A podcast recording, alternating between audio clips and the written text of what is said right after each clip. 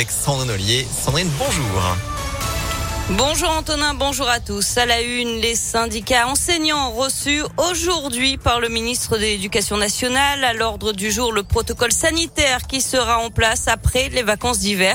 Et pour la première fois, des membres du conseil scientifique seront présents pour répondre aux questions du personnel.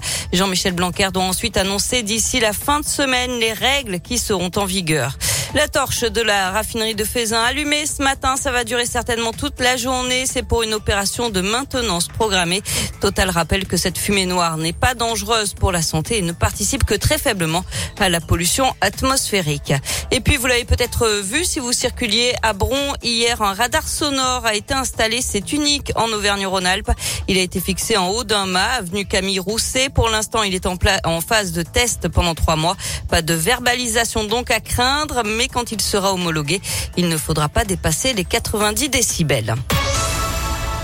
L'INSEE passe au crible le logement des jeunes actifs en Auvergne-Rhône-Alpes. On compte 771 700 jeunes âgés de 18 à 29 ans, ce qu'on appelle communément donc les jeunes actifs. L'INSEE vient de réaliser une étude concernant leur mode de vie et notamment d'habitation. Un tiers d'entre eux vivent encore chez leurs parents et 19% sont sans emploi. Joanne Paravi nous détaille cette étude de l'INSEE. Première chose à noter, les jeunes qui vivent en zone rurale occupent plus souvent leur logement seul que ceux qui vivent dans les zones urbaines des logements plus grands également à la campagne. 61% des moins de 30 ans vivent dans une maison, alors qu'ils ne sont que 4% en ville. Il existe aussi des disparités entre hommes et femmes. Valérie Vanel de l'INSEE. Si on regarde globalement, les hommes vivent plus fréquemment chez leurs parents. Ils sont à 38%, euh, soit 13 points de plus que les femmes. Et même au sein des grandes villes d'Auvergne-Rhône-Alpes, le comportement des jeunes est différent. Vous avez 85% des jeunes dans les communes de Clermont-Ferrand, euh, Grenoble et Lyon qui habitent dans leur propre logement.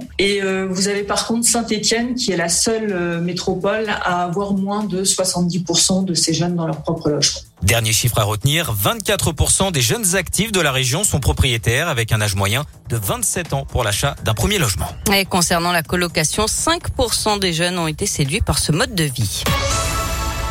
On passe au sport. Les JO de Pékin et la France s'abonnaient à l'argent. Quatrième médaille, toujours du même métal ce matin pour Tesla 2 en ski freestyle. L'athlète de 20 ans a pris la deuxième place du Big Air. Du foot, mauvaise nouvelle pour l'OL. L'attaquant Ryan Cherky sera éloigné des terrains pendant au moins trois mois. Blessé lors de la défaite à Monaco, il souffre d'une fracture au pied et sera opéré demain. Enfin, un Lyonnais dans la tourmente, Kurt Zuma, qui joue aujourd'hui en Angleterre. Une vidéo publiée par Sun montrant l'international français en train de frapper violemment son chat à plusieurs reprises est devenue virale sur les réseaux sociaux. Le joueur, lui, s'est excusé, mais il encourt de lourdes sanctions. Au Royaume-Uni, des faits de maltraitance animale peuvent être punis de 5 ans de prison.